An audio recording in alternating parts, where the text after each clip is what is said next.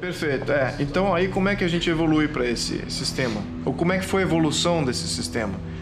Entendendo que houve esses ciclos, que Platão já havia, já havia descrito esse ciclo de anarquia, de anarquia monarquia, tirania, aristocracia, oligarquia, democracia, oclocracia, de volta para a anarquia. Muito bem.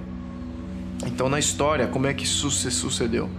O, o, a democracia surge é, num momento muito interessante na história grega.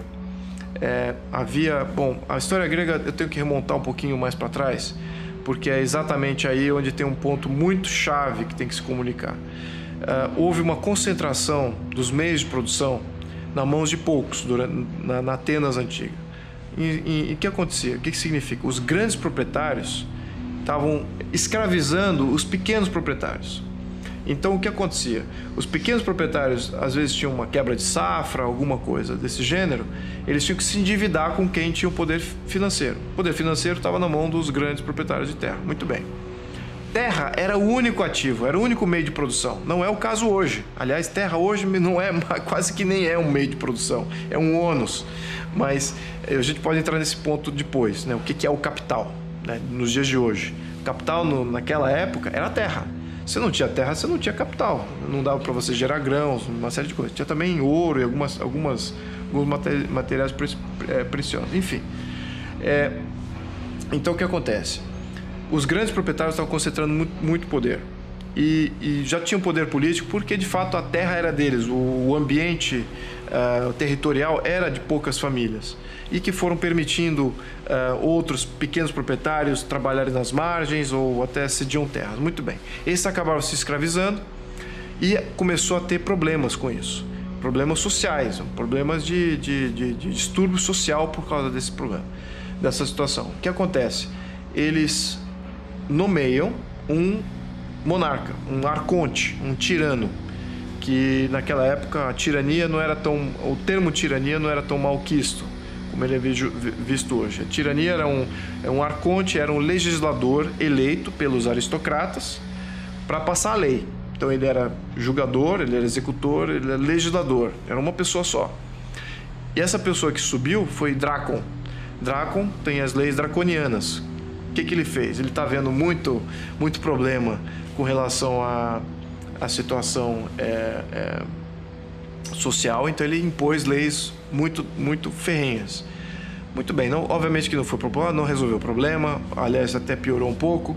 E aí sobe um outro arconte, que é eleito por esses aristocratas, que chamava-se Solon.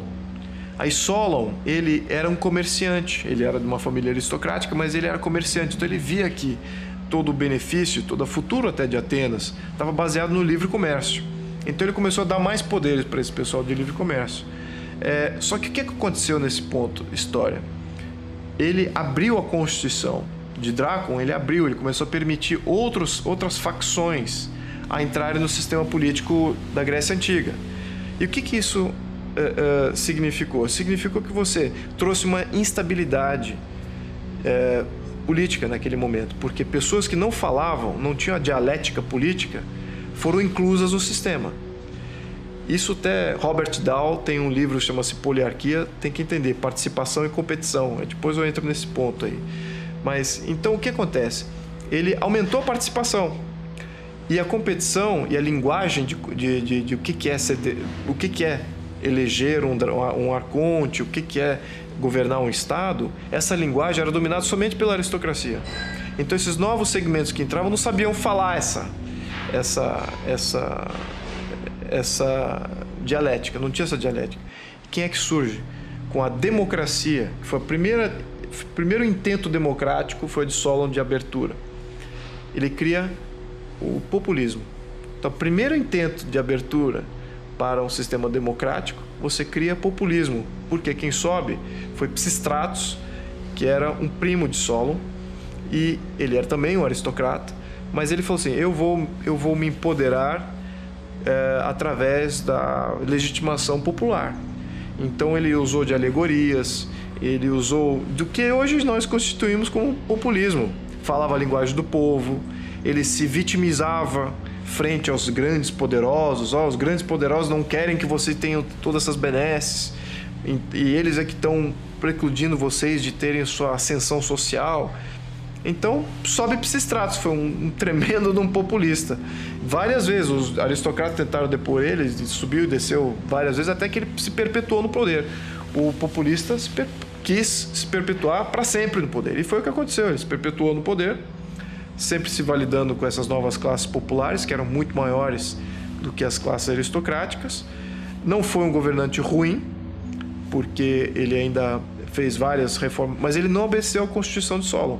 Esse que era o ponto. O Solon, em, desgosto com tudo isso, se autoimpôs em exílio. Falou assim: nesse país eu não, não, vivo mais. Não era essa Constituição que eu queria. Não era essa Grécia, não era essa, essa Atenas que eu queria para mim. Ele se autoimpõe em exílio. E então Psistratos ele governa, tem dois filhos, dois filhos aí se tornam tiranos, porque eles não têm mais a virtude do pai. Essa tirania, ela, as tiranias de Hipparcus e Hípias, Hiparcus e Hípias, é, terríveis, porque eles não são legítimos, etc, etc. Bom, enfim, Clístenes sobe e depõe é, Hipparcus. Muito bem. Só que aí, um, através de Esparta, Isagoras, que era um outro aristocrata, também querendo poder completo, vê um vácuo de poder nessa troca, cai saindo do, do momento populista da Grécia Antiga, sobe Isagoras com apoio de, de Esparta. E uh, basicamente eles expulsaram toda a aristocracia, expulsaram todos que podiam defender a pátria, foram expulsos. É, não havia mais nada a não ser o poder espartano o exército mais é, sofisticado do mundo é, conhecido até aquele ponto, e o povo, desarmado com pau e pedra. E um aristocrata é, remanescente aí que não foi expurgado completamente, que foi Clístenes, que ele se escondia, se escondeu durante esse período. Mas então Clístenes conseguiu ainda introjectar algumas, algumas ideias, conseguiu mobilizar o povo. Então era Clístenes e o povo, não, existia um exército para defender contra o exército espartano e Isagoras. Então foi um momento eletrizante. Da, eu, eu uso isso até para falar, porque foi o que nós vivemos aqui em 2014, 2015, 2016, porque é o povo subindo contra o maior sistema criminal do mundo, que foi criado, que foi o sistema organizado pelo Partido dos, dos Trabalhadores aqui no Brasil.